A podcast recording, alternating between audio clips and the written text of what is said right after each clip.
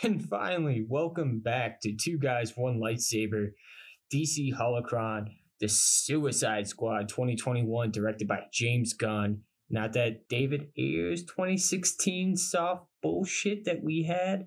Ron, how are you doing, my friend? It feels so good to finally talk to you again. Oh, dude, I'm I'm doing great. I I was a big fan of this movie. James Gunn, in my mind, with Guardians, like can kind of do no wrong especially when he has a rated R movie.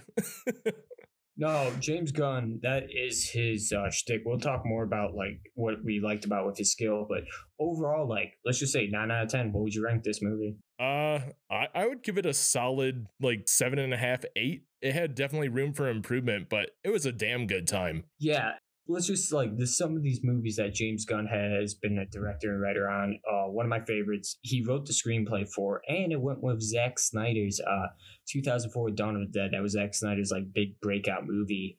Mm. And it seems like when James Gunn gets these like Slither, another movie I fucking love that he did, which was his debut. I don't know if you ever saw it, but it this definitely had a lot of vibe to that and like of course, Guardians of Galaxy people always think that kind of stuff, but uh, yeah, when James Gunn can go art and write characters whatever he wants them to, it, it's it's just awesome. Like uh, another movie that he has a uncredited uh, writing on, where he kind of like touched up the script, was um, uh, have you ever seen Thirteen Ghosts? I have. Yeah, he he helped finish up the script on that too. So like.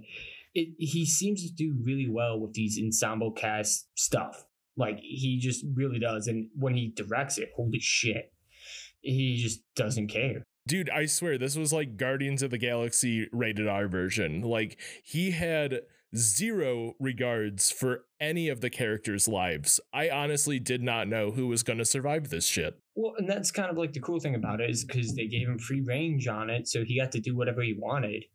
And he got to pick out these, let's just say who they are, outside of Harley Quinn, uh, Captain Boomerang. I would say you have a bunch of C and Ds. Oh, for sure. So it's just like, who cares if they die or not? It's not like we have to worry about them being in sequels, even though there are certain ones I really appreciated that I wish we could see back in sequels. There's one right in the beginning on full closure, spoilers from this point on. You got me and Ron's rating. If you haven't seen this movie yet, go to HBO Max. I wish I would have saw it in theaters, but with our current situation and our fellow friend that we both know got COVID, I'm like, babe, looked at my girlfriend let's just let's watch it at home but this would have been amazing if this ever gets re-released when shit gets down like i would have loved this movie at a midnight premiere I, I hope it does because I, I, was going to make a note here. that It has the second lowest box office debut of any D- DCEU movie. It only grossed $26.5 million in its first three days, which is right below I believe it was like Wonder Woman 1984 but I think both movies were such a so affected by COVID otherwise this would be a huge hit cuz it had I think a 185 million dollar budget and it has a long way to make up for that.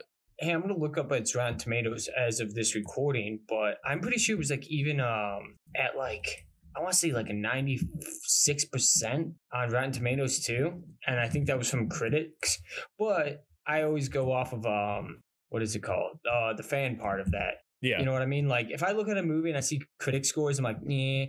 And then I just go off of what people say. I mean, to me, there's no like superhero movies aren't meant to be critically acclaimed. The only one that should be critically acclaimed is The Dark Knight. Right. I, I get what you're saying with that, but like just in comparison, The Suicide Squad in 2016 has a 24% on Rotten Tomatoes. Earned this every bit of has that. a 90. Oh, well, yeah. I remember when that movie came out. I enjoyed it the first watch. And then when I saw it, this, yeah, okay, so this one has a 91% from the critics. Wow. And an 84% audience score. That means wow, this movie crazy. is fucking good, in my opinion. Yeah, compared to 24%. So yeah. critics do understand. And when it comes to superhero movies, yeah, their expectations, like they're kind of low, but they also expect you to hit a criteria. Mm-hmm. Like, yeah, you if you're gonna make a super superhero comic book movie nowadays, you have to do it. And what James Gunn did with this movie was flip the genre. Like he didn't game change it, but he made a different enough one where he's like, no, I'm gonna have creative freedom with this. It was literally the Expendables put into a superhero movie. yeah. Um, I remember. Well, It was some crazy. asshole. Well, dude, some asshole, and by asshole I mean a friend. I'm pretty sure it was Isaac, our friend Isaac. Uh, someone watched it already on my HBO Max account, and I literally started it up, and it went right to the end, and all I saw was Harley Quinn on the helicopter. I'm like, well, I knew she wasn't gonna fucking die, but holy shit! Stop, stop, stop, stop! Restart, restart! Like I immediately hit pause and restart because I'm like, I don't want this spoiled for me. right. Um, but that opening 10 minutes, my girlfriend looks at me and she's like, Did we start the movie from the beginning? And Dude, I'm I thought yeah. the same thing. I'm like, like, yeah. literally half the cast dies in the first 10 minutes of the damn film. Like, what the fuck? That opening sequence was beautiful. And I was honestly super pissed. And as Mike said, this is spoilers going on from here on out. So tur- turn this off until you watch it at this point. But I was honestly super pissed that Captain Boomerang got Yes. killed off so fast. I love Jai Courtney as Captain Okay. Boomerang. I don't love Jai Courtney as an actor because I think it was like for five years in Hollywood, he was getting put in fucking everything, dude. Like they put him in Die Hard, they Oh, put him in Terminator. Like they were trying, Hollywood was trying to make him like the next Colin Farrell, like bullshit. Like, hey, he's he's not an actor, he's a movie star. And when I I finally fell in love with him was Suicide Squad 2016. Yeah. He was really fucking good in that. And I finally said, like, dude, okay, I'm cool. But, you know, I don't think he's going to stay dead. Here's why Flash. When the Flash does his movie, he can come back. And that that is the perfect, like, write off for, like, all, especially, um, uh, who else fucking died? Uh, Flag. Yeah. Holy shit, Rick Flag. I, I still liked him from the first movie. Him and um, Deadshot and Harley Quinn were the only characters I really liked, and Diablo, but he died. Right. But going forward, I'm like, Rick Flag is the shit. And it's because I like the actor a lot too. Mhm. And I thought he was way better. He was way more comfortable in this role. You could see he was having fun with it.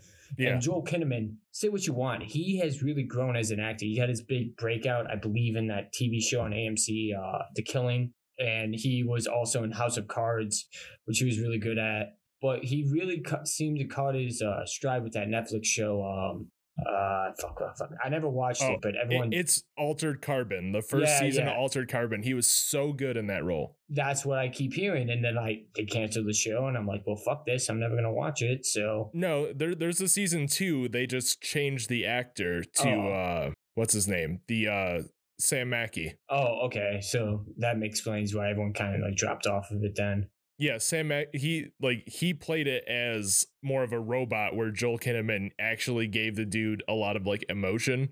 So I love the first season compared to the second one.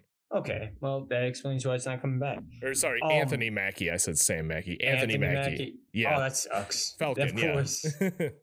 Oh, you repl- for once when you replace a Marvel actor with a DC for a DC actor, it blows up in your face. right. um, but the standout of this movie, you might be like Mike, your wrestling side is showing, as you know me. Can you agree John Cena can fucking act? He's hit or miss, but in this role, yes. He fucking the scene with him and Idris Elba taking out that whole fucking camp. Of, uh, they were literally just like dick measuring the entire time. It and was he so great. it so he played it so fucking good. Like holy shit. that that was probably my favorite scene of the movie. It really was. And even like the whole thing with like uh you heard like uh Bloodsport being like his father raised him to be a mercenary. And the next scene it cuts to John Cena, his father raised him to be a mercenary. Like and he's like, wait, what? He's like, yeah, I'm just better at you than it. I use smaller bullets. And that's James Gunn, screenwriting 101. yep. He lays little things and it always comes back around. Well, that and with that whole scene, that is classic James Gunn humor. They thought they're taking out the bad guys when it was actually a resistance camp of people who could have helped them. Oh god, that was so awesome. Him just being like, sorry guys. They, they thought they were doing the right thing. right.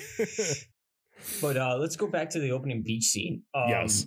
So the other one I was shocked by, and it's because of their backstory, I believe, was uh Mon- oh, what the fuck is her name? Mongol. Yeah. Like Yeah. isn't like her like a thing like isn't her dad like a giant fucking badass? in the DC comics. Like, isn't he?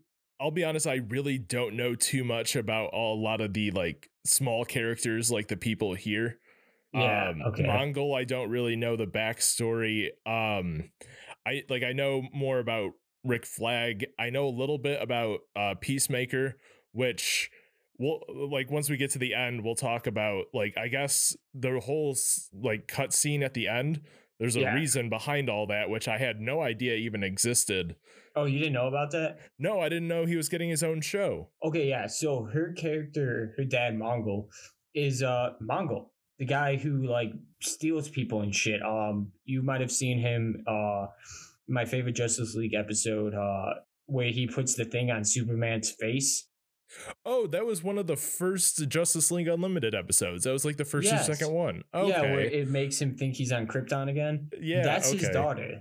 That's why I'm like, wait, what the fuck? Your dad can literally go beat the shit out of woman, woman, and go toe to toe with Superman. Right, and they made her like a afterthought. If that's her dad, like she should have been like killing everybody. Yeah, so I think that was why, like, I think they did that as kind of like a tease, like, oh yeah, they're not gonna. Nope, he's fucking dead. She's fucking dead. Right.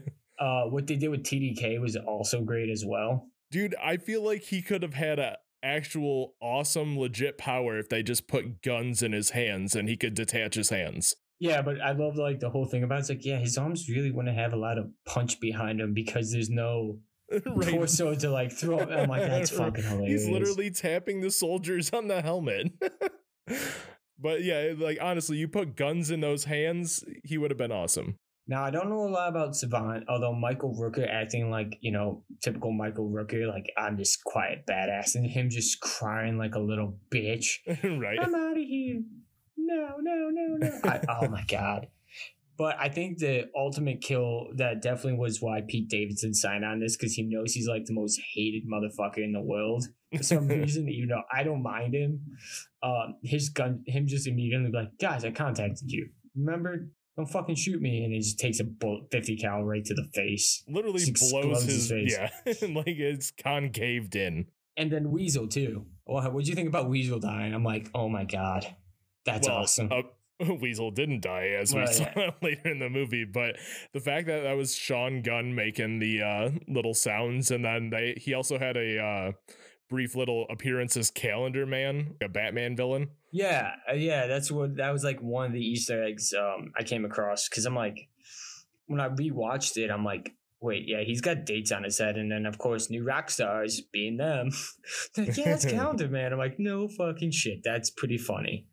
Hmm But yeah, this opening 20 minutes was insane. It really was, and of course James Gunn putting a ridiculous space monster as the villain, Starro. But that's why, like, uh, oh yeah, another character we didn't really matter, even though his weapon came to matter was Javelin, and I love that whole Harley Quinn sequence. What, what what's it for? No, this is really Right. fucking annoying. What's the weapon for? Someone tell me. Oh well, and we have to mention Ratcatcher 2, who was awesome in the movie, as well as Polka Dot Man and Yeah, King Shark, voiced by Sylvester Stallone. Yeah, I was so happy when I heard Sylvester Stallone got cast in this movie because I immediately knew he was gonna be King Shark's voice. oh, for sure. Like he he was just straight up like he out Vin Diesel, Vin Diesel. He didn't have to say one word. but I liked um Harley Quinn a lot more in this. I feel like this is definitely Harley Quinn from Birds of Prey than more connected to five years ago Harley Quinn. I think this is actually like three years after like Birds of Prey. So I think she's been on her own for quite a while at this point when you really see the character come through from Birds of Prey. Yeah, I think her shirt said like "Live Free, Die Clown," Yep. and I'm like, okay, cool. But like, she just seemed like more in touch with herself. Like, she clearly doesn't need anyone.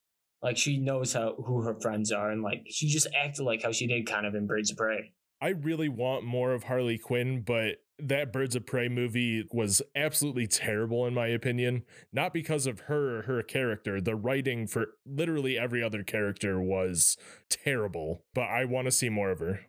Yeah, the only thing I remember was um like when I watched it, I liked certain things, but the Huntress was like my biggest disappointment because of Justice League Unlimited. but I love the actress they casted for her because Yeah. I've been a big fan of that girl since like Sky High back in the day. and then uh, the Thing 2011 prequel sequel was really good. She was really good in that too. So I was like, okay, I was really like turned off by the Canary. Like I love that actress who played her. They just wrote Canary completely wrong. Isn't she in Umbrella Academy too? No, that's a different actress. So she she got her start in the Friday Night Lights TV show. Oh, okay, that's where I recognize her from then too. Because I swear Yeah. I'm like, because I'm re- I'm currently uh for the first time watching Umbrella Academy, and I'm just about two episodes into season two, and I fucking love the show. It's so good. Uh, yeah, we'll we'll I might have to do a podcast about that too. But yeah, so like I'm watching, it, I'm like, they just had the same similar build and like same attitude. So I've, I'm like, is this the same girl? Because I'm like getting confused on Friday watching these two. So I'm like, what the fuck? Right. But um, so let's also real quick before we get more into the plot, Idris Elba just also fucking killing it. Dude, I loved his character. I'm so glad they didn't replace Deadshot because there was rumors where he was gonna replace uh, Will Smith, and then even Idris Elba's like, "No, if you're bringing me in, I cannot do that role." Yeah, and I feel like those two characters, they literally have the same motivation as in the first movie, which I thought was kind of a cop out to make you sympathize with this anti hero. Yep. I wish they could. I wish there was a scene that explained why he wanted to kill Superman, or like who hired him. And it's like, well, Lex Luthor hired him. That's that's the only reason why he would want to shoot Superman with a kryptonite bullet. Right. Yeah. I mean, uh, like you said, it was kind of a cop out having the same kind of backstory as uh, Deadshot. But honestly, I thought his like, I thought his equipment and like how he just would take all of his weapons straight from his vest was actually a lot cooler than Deadshot. Yeah, it kind of reminded me. He's like a mix of. uh He was like Tony Stark as like the Winter Soldier. Yeah. like that like that Iron Man suit where he could just make the weapons manifest and then when he finally ran out he was like oh fuck.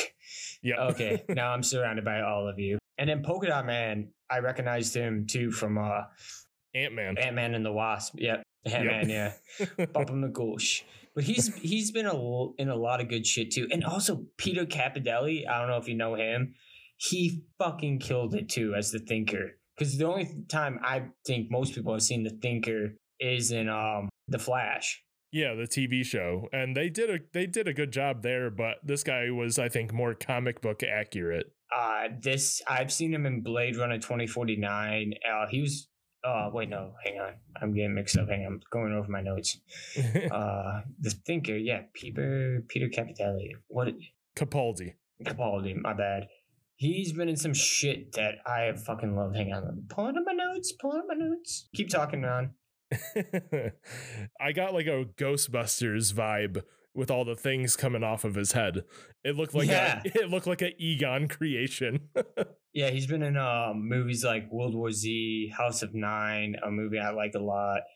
Uh, he's also been on a shit ton of TV shows since like the '80s, where he's always played character actors too. Yeah. Um, like The Walking Dead, he was pretty good in that. Oh, Awaken the Dead, if I was Walking Dead.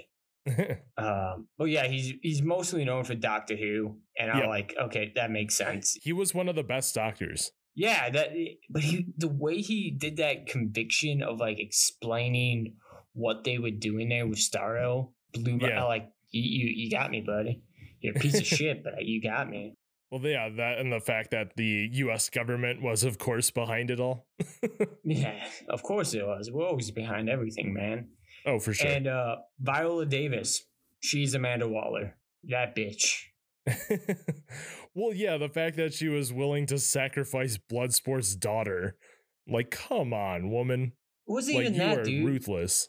No, she's fucking ruthless when she's like, yeah, let the city die. I don't care. Oh, yeah, that too. Like, oh, just give me the drive. It's no longer our problem. Yep, I. And yeah, I, I, I love how at the end they like Harley just wanted to put it out on the internet where Bloodsport's like, hey, uh, this is a bargaining chip for our lives. We'll get to live because now we have blackmail on Amanda Waller. Right. And that kind of makes the whole Rick Flag versus Peacemaker scene even way more tough to know. Right. Before we get into that, then, uh, So, what else do you want to get into in the opening sequence? I like the whole dance scene when they went to the bar. That was like a good bonding moment. That was something that they did too late in the first movie. Yeah. And then they perfectly put it into this place where they all like having drinks and like, this is a good time. Like the rat. Hey, you forgot my friend. the rat's like, give me a drink. right. well, the fact that it was uh, Idris Elba is like, hey, don't forget the rat, even though he's scared of rats. yeah, that was the other thing I loved about this, uh, the task force like administration, is mm-hmm. that they were so realistic. Like, wait, you guys, no, you were supposed to see. Oh shit, he can't swim. Wait, he's scared of rats. right. wait, who the fuck did the paperwork here?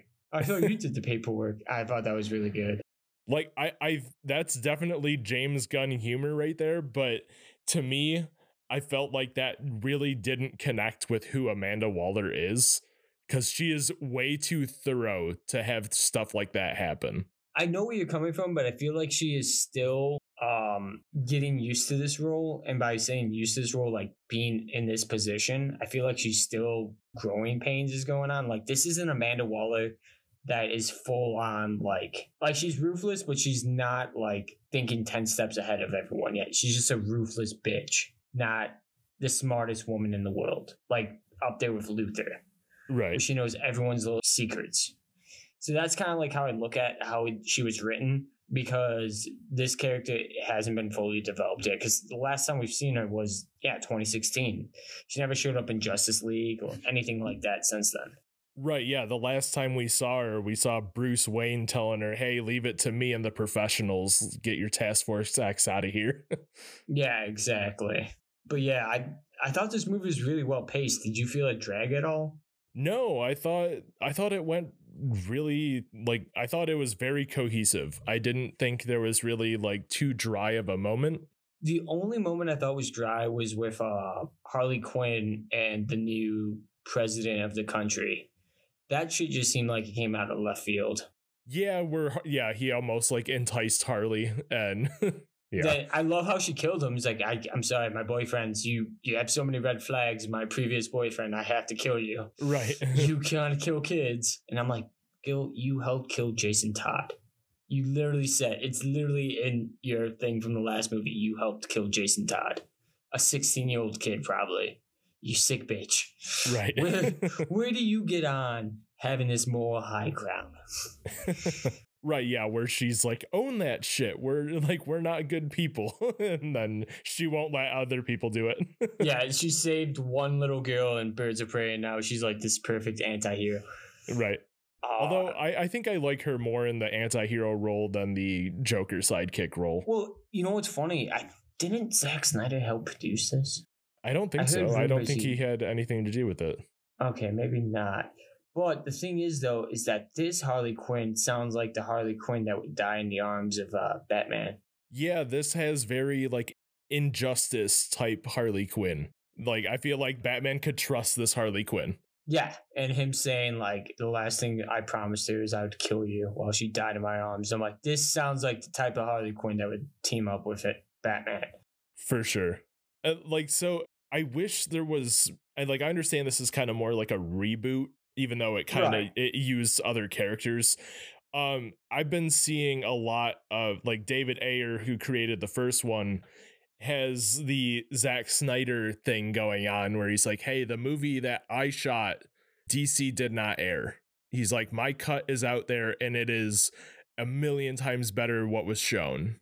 And I'm like, right. God dang it, I want the Ayer cut now because, like, like you said, the first time watching the Suicide Squad in 2016, it was fun, and then it just aged so poorly. Every time I rewatched it, it's like it got worse and worse and worse. Yeah, I agreed. It's mainly the thing. Um, I don't know if you know this one guy on YouTube. I like him a lot. He's called uh, the Cosmonaut for uh, Variety. I think I've heard of him. He like does like really good reviews. Yeah, so he fucking shitted on the Suicide Squad movie. In the first six minutes, you hear six different songs. Like, where they're just like, oh, here's another song. Oh, here's another song to see a character's backstory. Oh, what a shock. The black characters have rap behind them. And I'm like, oh my God, he's exactly saying what I thought like after the second time I saw the movie. Because they tried to make that movie like the trailer, where everyone loved it. Because that trailer, I'm sorry, you can watch that trailer and have a good time still Oh, the trailer was great. Yeah, and then they were like, "Oh shit," because that was like a, a opposite company that makes trailers for studios. And they're like, "Whoa, we want to make it, the movie like this now." And David Ayer keeps saying like, "There's the Ayer cut." Bullshit, dude. I mean, maybe there is because there's like a lot of scenes with Harley and Joker cut out. But dude, you also did nothing with it. You Mhm. killed like two Suicide Squad members. One in the beginning that was literally everyone knew was gonna die because his name was Slipknot, and his fucking thing was that he could jump up buildings with rope, and he was in none of the promotional stuff. Two, then you killed Diablo, who was just at sacrifice, but none of the other characters had stakes. Like legit. This movie, every time there was someone, by the end, I was like, they're gonna fucking die. Right. The only one I knew who wasn't gonna die die was the Peacemaker, but that's because I'm a John Cena fan and I already knew his show was coming out. Yeah, see, I had I had no knowledge of that. Apparently, like James Gunn has already written between six and eight episodes, and they already started filming most of them. And he directed, I think, five of them personally. So the thing is, with James Gunn, if you're a pro wrestler, go work with James Gunn. He will make your career like that. Batista and John Cena. Yeah, apparently Batista was like about to declare bankruptcy before James Gunn got him for Guardians. Yeah. oh wow, look at you. You you I don't know where you heard that from. But yeah, he literally said that in an interview. He's like, Yeah, I because when he left pro wrestling, dude, he stopped getting those paychecks and he was trying to do acting in like MMA. And then James Gunn gave him a shot, and uh, that led to him getting Guardians and the perfect movie as a James Bond villain, one of my favorite like henchmen. And then uh, that led to Blade Runner 2049, which I recently just finally watched. Uh, I love Blade Runner, and he fucking killed it in that movie too. Yeah, he did. It, I like he's only in the first ten minutes, but you want to see more of his character because he was so good. And now I, I, I'm excited because I've seen John Cena in a lot of movies. Like I've seen him from The Marine in 2006. Um, super corny 80s movie. It's awesome, but you can tell he's just not acting. He's just doing his shtick like he did on WWE. To uh, uh, what was the comedy with Amy Schumer? Not Amy Schumer. Yeah, no, it was uh, Amy Schumer. Um, yeah. I know what you're talking about. I forget what it's called. Well, he's the boyfriend and everyone saw he was funny. Uh, Yeah. The cock blockers. Uh, I just saw him in Fast Nine, and honestly, I liked him in Fast Nine, but I just didn't like Fast Nine as a whole. I'm so sick of those movies. But um, and Bumblebee, I felt bad for him in Bumblebee because he was in the best Transformers movies. They just gave him the corniest dialogue ever. right. but this movie, though, like we said, with him and Idris Elba, that dick measuring contest. I'm like, dude, I hope you keep getting gigs now. Like, I want to see you in more shit now. And I'm happy that I think he fits the DC universe better than he would in the Marvel universe. oh, for sure. I don't he- think he has a place in his Marvel. comedic timing. Yeah. Yeah, his comedic time. The only other character I could see him being really good at is the thing. I think he would actually be a really good thing. He might, but I feel like the thing is a little more. I mean, I guess he can be serious. So yeah, Yeah. I mean that that could work. But I don't know if you saw a couple years ago. I don't know if it's still in development. But he was casted to play Duke Nukem in a movie. Oh my god, yes, I remember that now. Dude, that is another great one. Yeah. oh my god, you give him the blonde hair and rated R script. James Gunn should direct that. right. I mean, I'm here to kick ass and chew bubble gum, and I'm all out of gum. I mean, it'd be more like I'm here to fuck girls and chew bubblegum. Uh, well, that that was Duke Nukem's line from the video games. Yeah. I'm here to kick ass and chew bubble gum, and, and I'm that all would out of fit gum. because that was Roddy Pop, uh, Roddy Popper, Roddy Piper's line in uh Among uh the Among Us or whatever it is, where he puts on the sunglasses and he can see everyone. Ah man. Okay, so real quick, let's go back. Uh, we'll get back on track. um, but yeah, so the action in this was way better too. I could actually see what the fuck was happening in this movie. right. I thought that was really good too. Yeah, I don't know what it is about like every time there's supposed to be like a night scene, uh, like a night action scene, can never see what the fuck is going on. Like in this one or the old well, I? I mean, uh, like so, like the, in the first Suicide Squad movie and the damn Game of Thrones, like one of the final episodes, it's like these things take place at night and then they make it purposely like pitch black where you can't see anything. I'm like, come on now. Like make it like Lord of the Rings where it's taking place at three in the morning, but you can still see what's going on. No, I agree. This one I could actually see who they were fighting because right. they weren't just bubbly I what the fuck and now right. June Moon it June Moon June Moon is fucking just dancing as the Enchantress and like yeah you can't act so they just literally made you dance on CGI screen for like three minutes and just keep doing the same movement on loop. yeah, the acting was so much better in this one than it was in the first one. Yeah, the one character I was even shocked. Like, um, I forget her name uh, the resistance fighter leader. I can't believe she was cast in this into like such a know nothing. Yeah, Alice role. Braga. Yeah, she's so good. Uh, I'll always remember her from uh, Predators in uh, 2011. She was mm-hmm. so good in that movie, and I'm like, okay, so she's just absolutely nothing in this. Like, she has two scenes, and that's it. Yeah, I thought uh what's her name? Daniela Melchior. I don't know how to pronounce her name, but Ratcatcher 2 I thought was a greatly acted role. This was like her breakout. Yeah, the only she's got like a couple of like um European movies under her belt, but she did the voice of Spider Gwen for the Portuguese uh, oh, nice. subtitle. Fun fact, uh Pom Klementieff, uh Pom Klementieff who plays Mantis in Guardians. Yeah. She was one she was the lead dancer at the bar that they walk in. Yeah, I saw that. There was a bunch of like James Gunn like uh castings from Guardians in in the uh in this movie. Yeah, there's another one, Stephen Blackehart. He was in this. And then um who's the other one? Lloyd Kaufman. Yep. So I'm like, okay, this is interesting. He's always in he's like in every one of James Gunn's movies, I guess, in like some small cameo role. Yeah, uh, along with uh, James Gunn's brother Sean Gunn. yeah, of course. So you want to talk about the climax, like how much better it was than the last one? Yeah, the end fight for the 2016 one was such bullshit compared to the fight against Starro here. Yeah, it was just clearly like, hey, we gotta save the budget. Let's just do something. Oh, this thing's in the middle of the world. It's gonna end the world. Pretty much just can do all this on a sound stage, and there will be no big action set pieces. And I'm like, okay. And then this one, I'm like, nope, this is way much better. Yeah. Plus, uh, Harley with a javelin going straight into Starro's eye. I'm like, okay, that's, uh, I guess the uh, Diablo scene. She's kind of going in for the kill or what? that was I thought it was just like gonna be her like maybe stab the eye and like the fact that she went inside of it I thought mm. was so much more amusing because like in the trailers, I thought that was like when the water tank busted open and all the rats would be around her. Right. But I'm like, this is way more brutal. Like this poor fucking thing is just getting it. Like when you think about it, the fact that it said I was just floating in space, admiring the stars. Yeah.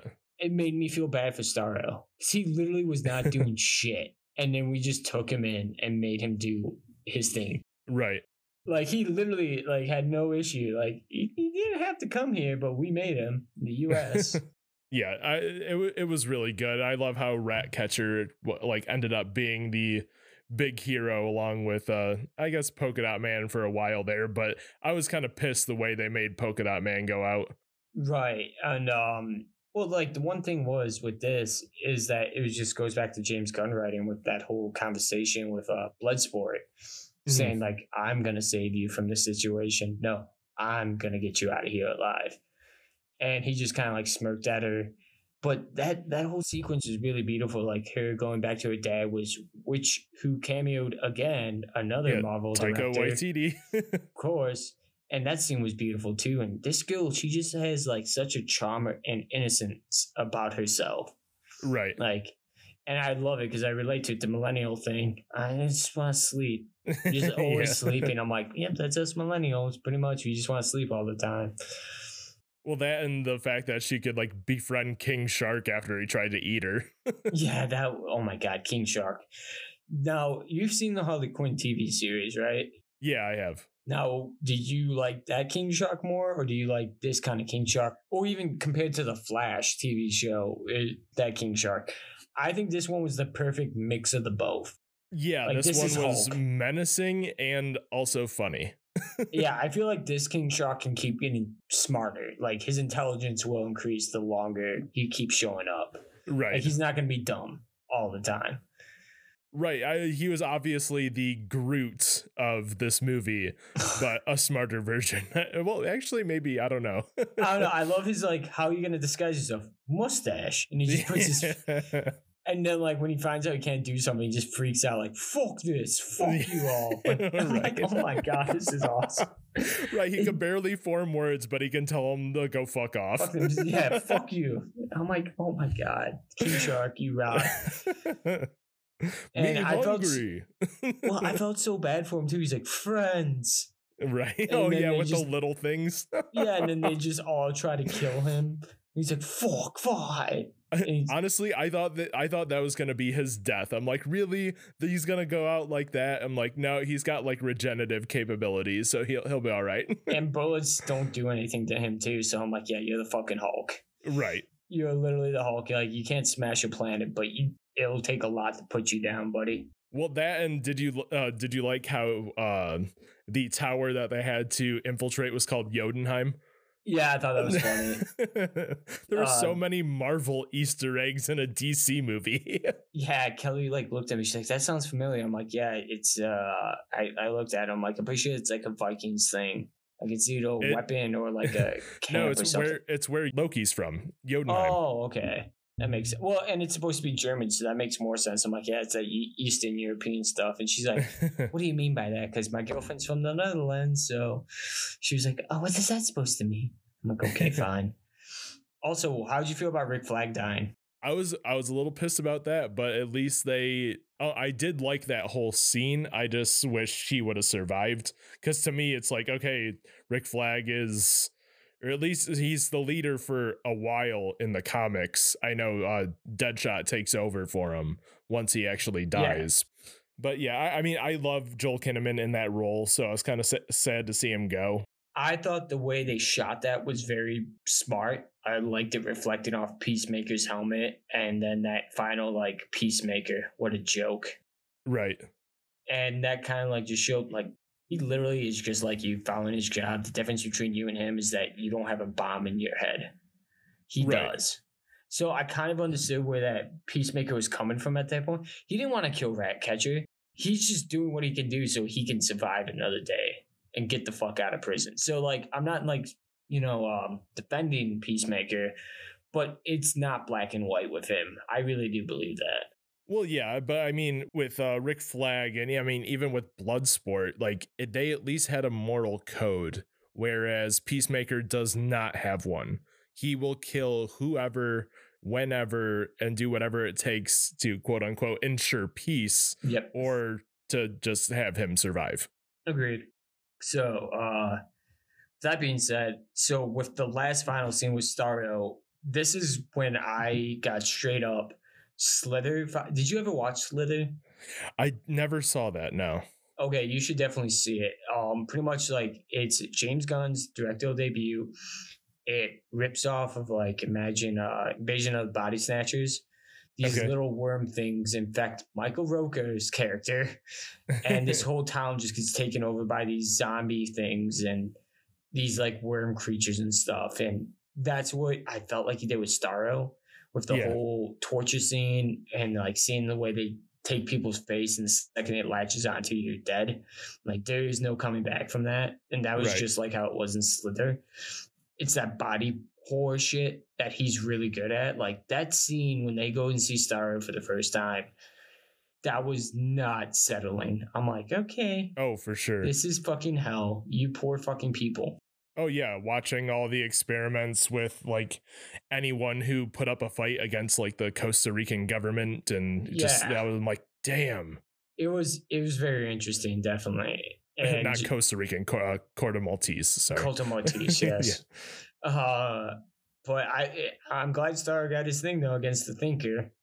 Right, Just got his revenge. Ripped him in half. I was like, God, that was brutal. oh, speaking of which, King Shark's ripping the person in half. Jeez. Oh, dude, yeah, King Shark like had two what the fuck moments when he ate that poor guy yeah. down the hatch. yeah. But he's always picking his teeth with like their bones too. Did You notice that? Yeah, I did. Oh god. Um, but I thought the final set piece and then Polka Dot Man, the fact that like his whole thing is that his mentioned Star Labs Yep. and his mom wanting him and his brothers and sisters to be superheroes. And it's just I thought that actor did really well in that role for what he did to make such a such a D list hero be relevant. Yeah. Well, the the fact that he had to like picture his mom in order to like get in the action too. Well, definitely, and I feel like uh, he had to die the way he did, just from like he had his moment, came circle, he felt like a superhero and died happy. That's true. Um, but the thing is, though, is that he probably could have killed Starro by himself oh, for sure. So they had to like, okay, he's gonna die. He's gonna like injure him really bad, and then he's gonna die. He has to. Yeah, I agree. If they would have done it that way, it would have been like too easy of a victory. And I thought the rats taking out Starro was kind of poetic justice with, like you said, how Ratcatcher is like, no, I'm going to get you out, Bloodsport, when it looked like all of them were kind of going to bite the dust there. well, and also they fought, and it's also symbiotic, like um symbiotic. Uh, I think this like the way you know Ratcatcher Connect, you know, works with rats and controls them, while Starro just takes you over. So I feel like the rats, it was like cool thing. You had two different beings who can control multiple beings going up against Mhm. each other. Except for the rats seem to want to follow Ratcatcher, Right. while Starro forces you to follow them. Yeah. I, I totally understand what you're saying. And yeah, th- I agree. So that symbology is way better for like an epic fight. Except Yeah. for she uses million like a hundred thousand rats, and it's like, yeah, see, that's pretty fucking bad. Uh, and then yeah, the way the movie's wrapped up too, with Weasel still being alive, Peacemaker still being alive. Um, but After I- getting shot through the neck when he doesn't have any have you seen superhero John Cena's workout? His neck is bigger than us, Ron. Okay, I mean, we can ask James Campbell from Dave and Chuck the Freak how big John Cena is in person next time you see Yeah. him. Jesus. yeah, the, the traps on his neck are bigger than my bicep. Yeah. So yeah. Jesus Christ. um, but I thought it was very cute though how the rat lays on his uh, leg at the end of Oh, yeah. Bloodsport, and he's just kind of petting it, and it was just a cute moment. I think definitely Idris Elba is not done in these DC movies. I wanted Idris Elba as uh, John Stewart so bad, but I guess I'll take him as Stewart, Bloodsport.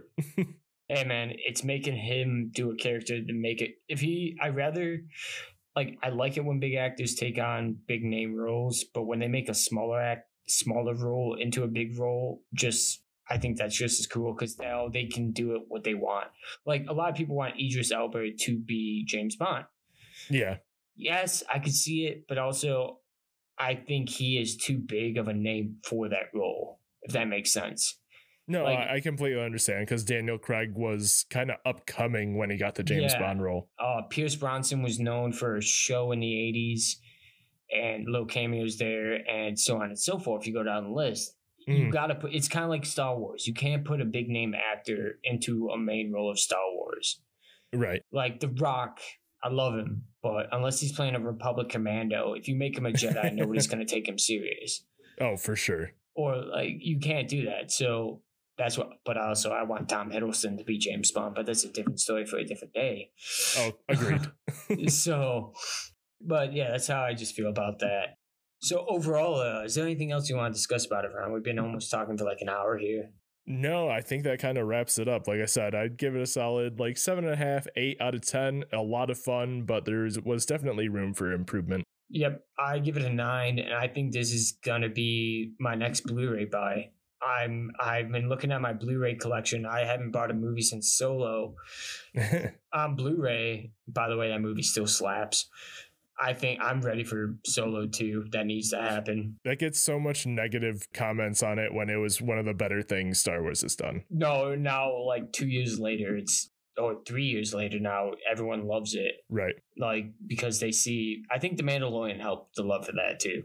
But this is definitely going to be a Blu-ray buy for me. This is going to be a movie I'm going to want to watch like once a year, no matter what. Oh, for sure. in high definition.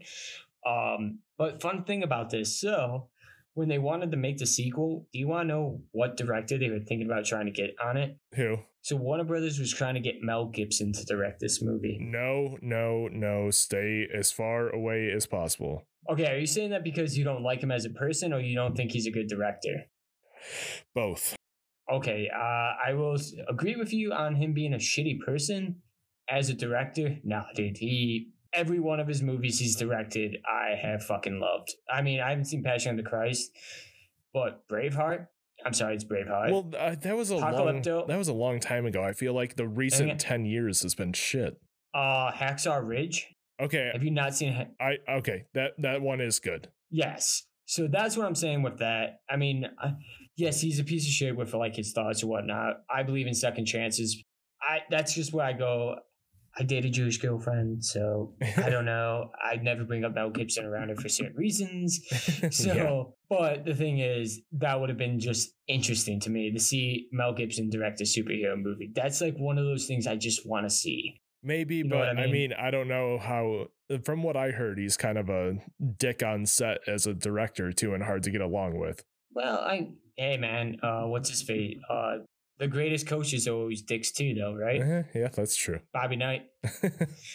I, I couldn't name more, but yeah, I don't know. I just thought that was funny. That would have been very fun. I can't believe Warner Brothers tried to get him to be a director, though. right, of all people, Warner Brothers taking a risk like that. I, Oh, dude, Warner Brothers is like WWE right now. They're just fucking weird and don't make sense with their decisions. true. Uh, so on that note, um, we're gonna also be coming up on our series season because it's been greenlit for a season two of Bad. Batch. We haven't talked about it in like a month, so we're just gonna probably just talk about the last two and other things we didn't like about the episode. Plus, there's a shit ton of other news of Star Wars going on since then as well. yeah, it'll be a fun episode to talk about for sure. Yeah, get to talk some juicy Star Wars content. Plus, our KOTOR uh, fan made Unreal Engine TV series is looking more and more impressive the more they show off on YouTube. I don't know if you're still following them. I haven't no. it's oh my god, dude! I can't wait for this. It's gonna like probably it's gonna be like uh, Team Four Star where they release an episode like once every six months, but I'll be around for eleven years. uh, and we- we got to get around to Black Widow now. I Yep. Yeah, I don't want to talk about it though. So. it had its good moments, but overall, man, Uh, not a rush, not a rush to podcast about. right. But uh, we'll get to that. Ron watches me. I'm gonna have to binge watch Titans, so Yes. that's gonna be that's gonna be something I'm I'm think I'm gonna start here soon. I'll start binge watching that. Um, I teased it, but when I finish Umbrella Academy, I think we're gonna have to do Umbrella Academy as well. Oh, who knows? Fuck it. It's two Yeah. guys, one lightsaber. we're gonna talk about what we want. Make sure to follow us on Facebook at two guys, one lightsaber. Also hit us up on Gmail as well at two guys, one lightsaber. Just so you can tell us your opinions, thoughts, or questions, or maybe there's some Easter eggs of stuff you saw that we missed or new rock stars didn't catch as well. Be sure. thank you again for listening and downloading. Make sure to give us that five star rating on Apple's and also follow us on Apple and Spotify as well. I'm your host, Mike Panda. and I'm Ron Burgess. God, put some umph in it, Ron. And I'm Take it Ron easy, Burgess. Take it easy, y'all.